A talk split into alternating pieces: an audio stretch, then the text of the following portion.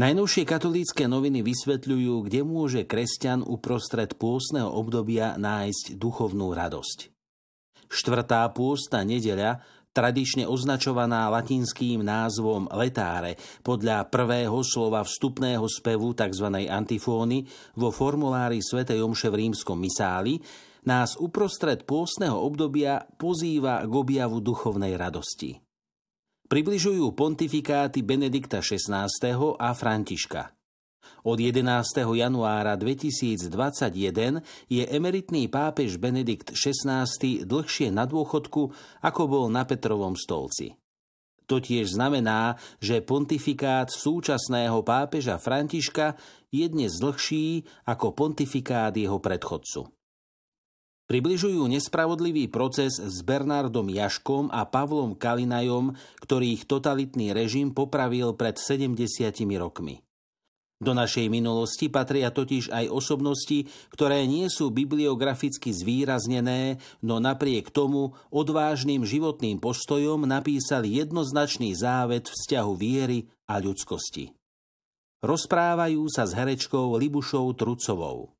Pri ľuďoch, ktorým pán Boh doprial osláviť požehnané životné jubileum, máme tendenciu odvíjať klbko životných udalostí, situácií, čiže ich bližšieho poznania i preto, že môžeme načerpať akcentujúce povzbudenia.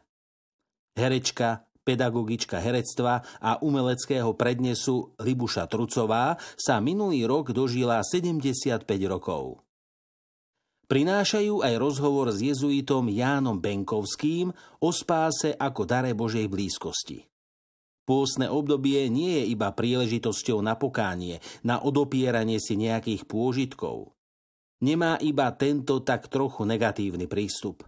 Pôzd je zároveň časom, keď sa môžeme hlbšie zamyslieť nad našou spásou, nad tým, čo to znamená a čo je spása. Pozývajú zapojiť sa do misijnej pomoci v Ugande. Pápežské misijné diela pôsobia vo vyše 140 krajinách sveta. Podporujú asi 44 tisíc škôl, 5500 nemocníc a iných sociálnych zariadení. Jednou z krajín podporených zo Slovenska je Uganda. Školská uniforma je často jediným oblečením, aké deti majú a varená fazuľa jediným jedlom, ktoré počas dňa jedia. Deti prichádzajú do školy aj zo vzdialenosti 5 kilometrov pešo. Predstavujú príbeh mladej američanky Hailey Ersinoxovej. V detstve prekonala rakovinu a dnes sa stará o onkologických pacientov. Nedávno ju vybrali za členku prvej čisto civilnej vesmírnej posádky. V seriáli Pôstne putovanie so svetým Jozefom nájdete úryvok z diela Štefana Fábriho Úcta k svetému Jozefovi, modlitby a pobožnosti. Pápež František navštívil Irak – Súhrn spravodajstva a fotografií je možné nájsť na web stránke tlačovej kancelárie Konferencie biskupov Slovenska. V najnovšom čísle časopisu Slovo šéf-redaktor Juraj Gradoš vovádza čitateľov do prežívania blížiacej sa krížu pokolonej nedele a pripodobňuje zodpovedné správanie sa počas pandémie k neseniu kríža. Svetý otec František zasa poukazuje na autoritu Ježiša Krista a na autoritu jeho slova, ktoré je podoprené reálnymi skutkami. Ježiš prišiel, aby zvestoval Otca.